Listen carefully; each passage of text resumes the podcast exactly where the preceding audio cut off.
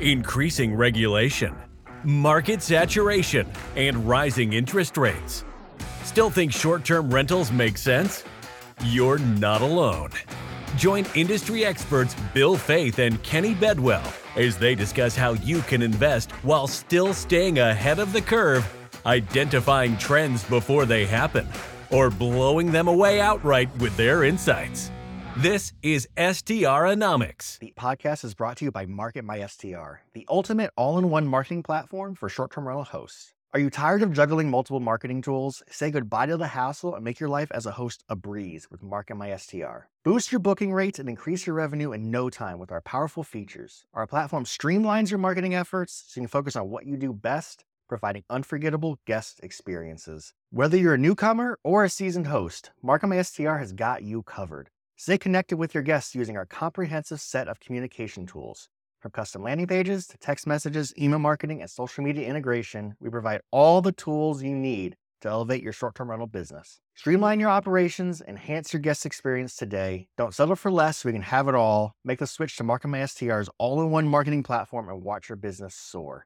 Visit marketmystr.com today to sign up for your free trial. That's marketmystr.com. Elevate your short term rental business with Market My STR. Oh, yeah. Kenny's ready. Welcome back to STRonomics. He's got a new flamingo shirt on for us. I mean, you need to get a longer view. Like, tilt that camera down so we can see the whole, the whole thing. I mean, you see all that the space above your head, that gray space? Fill that sucker up with flamingos. yeah, no, I don't. I don't know if that's me. oh, jeez. Um, so Kenny, today we're going to talk about a, lo- a lot of people are flip flopping between midterms and short term rentals. And, you know, we were talking about in the pre show here just how be detrimental because the business models are really different. So, kind of, why don't you lead us off and kind of let's just talk about how they're different and how it can impact specifically STR negatively if you're going to try to do both.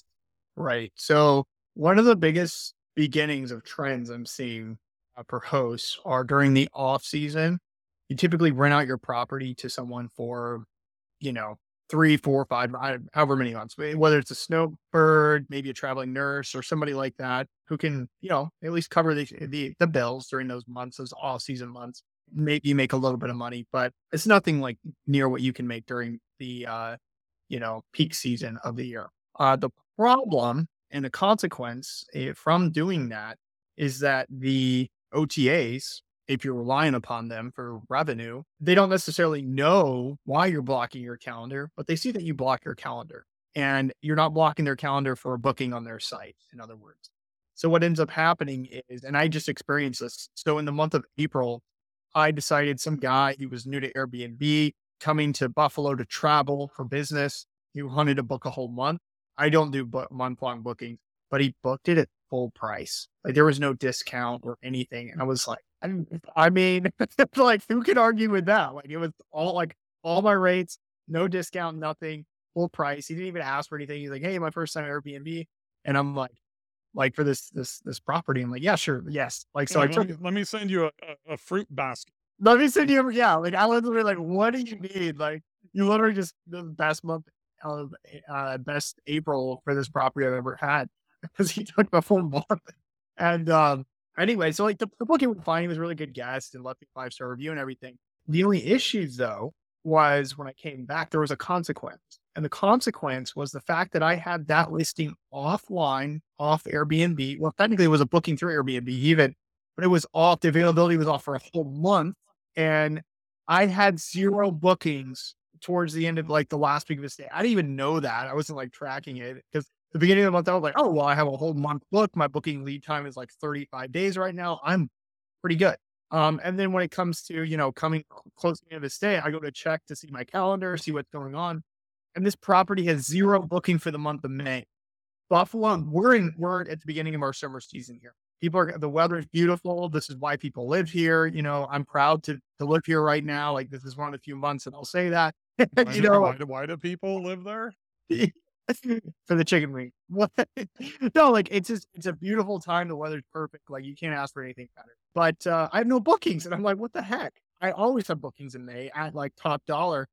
And I looked at my RankBreeze, and I noticed I was now ranked on like the fourth page. And this property has always been top five. So number one, not top five pages, but number one page, top five. It is in the 97th percentile for revenue. And every year, something around 95th to, to 98th is usually where I fall for this property. And it's always top five in the rankings. It's always up there. But now all of a sudden it's on page, what I say, five or three or five or something? Four. Buried, right? Right. So the consequence, because of the availability, was the fact that, you know, it dropped me and I lost bookings and I had to lower my rates and I had to really claw to get bookings during the month of May. I got them at a, at a lot less. So there was actually like a downsize to a downside to taking that month long booking, you know, which would be considered midterm because it was longer than 30 days. Right. That is fundamental reason that I learned mm. early of why I've never taken snowbirds at the beach. And if you look at your rates that you command in January and February in any beach market in any off season, right? I mean, I'm averaging about 1900 a night at a property during the summer where I, I'm lucky to get 500, you know, during weekdays. So I'm fine with the two nights, you know, booked on weekends at like 750 to make six grand to make a payment where last year I was doing 22 grand in those months, right? But it's because that the occupancy, your available calendar dates is a pretty significant uh, algorithm mover for rankings with Airbnb. And we're not just talking, we're not talking like, you know, Furnished Finder and Jesse Vasquez, you know, all in on on midterm. If you're if you're going down that path, that's awesome. And Jesse does a great job. If you don't know Jesse, you should follow him if you're looking at, you know, midterms. I don't know if you know Jesse, but he's Mhm. he's awesome at midterm.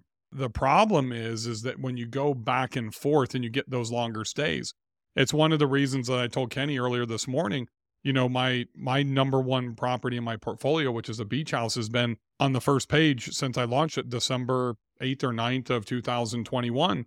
And it just dropped uh, off to page two for the first time ever. I only have one week available between now and the middle of September. And, you know, now it was at $2,400 a night. I dropped it to $1,900 a night. So what I'm trying is I did a significant $500 price drop, hoping nobody books it. Hopefully within two days, I'll see an update from RankBreeze and I'm pushed back up to the first page and then I can go back to like 2000, right? And see if it'll sustain and what'll happen. And I also mitigated cancellation policies and, you know, some other things. I did move forward to open up some earlier dates, you know, meaning uh, not earlier, but uh, shorter stay dates into the future that typically won't get booked to try to help with those rankings. But it's because of, and, and it's interesting, Kenny. I think a lot of people think if you block it out in your PMS, if you do it on Vrbo, there could be some additional impact if you do that. Uh, but it's still significant when you're when you get that booking like you did in April. So really, the conundrum, the conundrum, the thought process has to be got full rate in April, but how much did you actually lose in May by having to drop rates and having open days?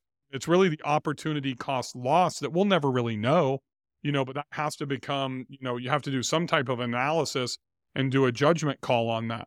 Let me throw this in here. Here's what got it back.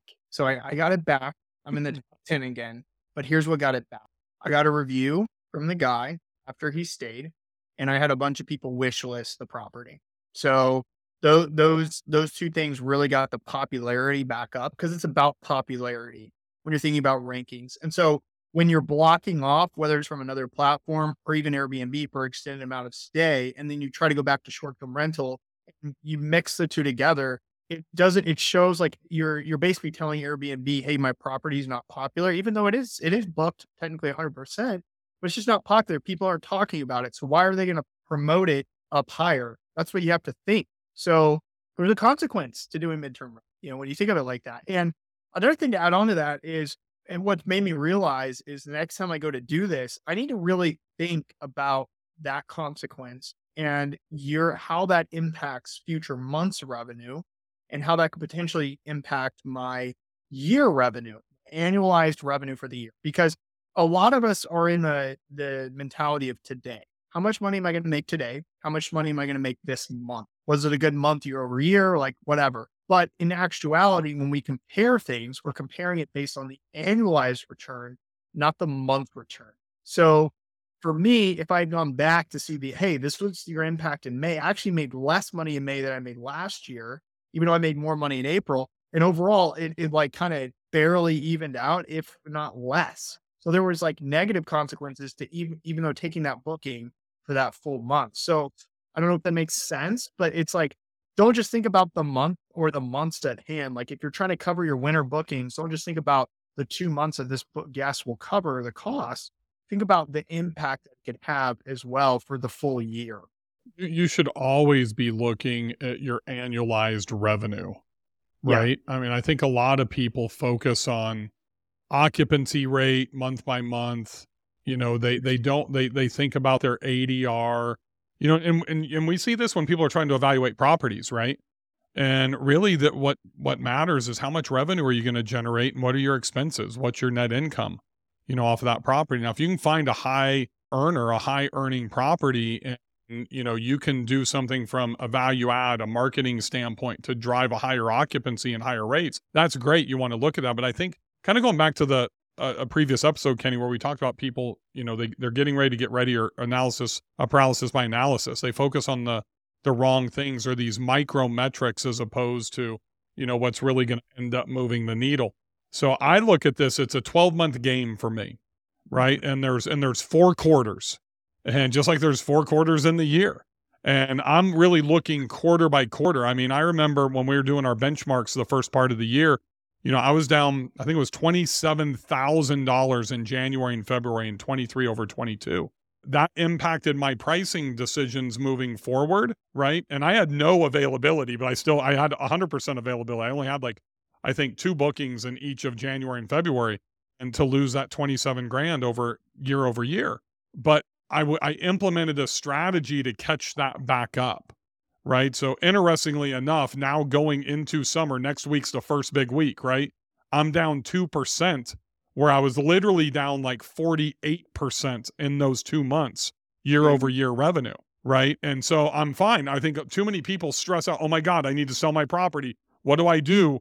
You know, I'm down 48% in January and February. Well, if you look at it over the longer term, you have time to make that up. And and honestly, the, the time to make it up is during peak season. It's not during the slower seasons, right? You need to think more about volume and maximizing ADR at lower rates and then really take advantage of the peak season. That is a strategy that is dependent upon peak and market, but also your property demand, you know, in the peak season. I think there's the only the only issue with it, Kenny, I think there's a lot of properties right now, you know, and this is something that I think does play into the MTR uh, or STR. There's no question. Taking being an STR guy, taking an MTR booking, just to qualify, it's not always travel nurse. It could be, you know, somebody that stays like with Kenny an entire month of April or a snowbird. You're going to impact your rankings, which is going to take effort and time and typically a price reduction, as Kenny went through to get it back up.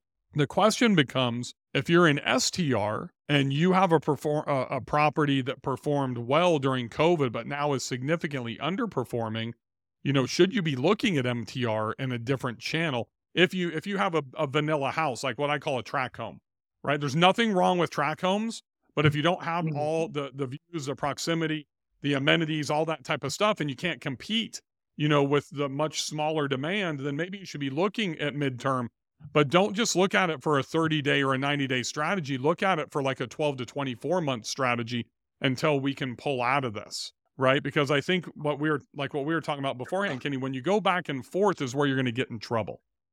Yeah.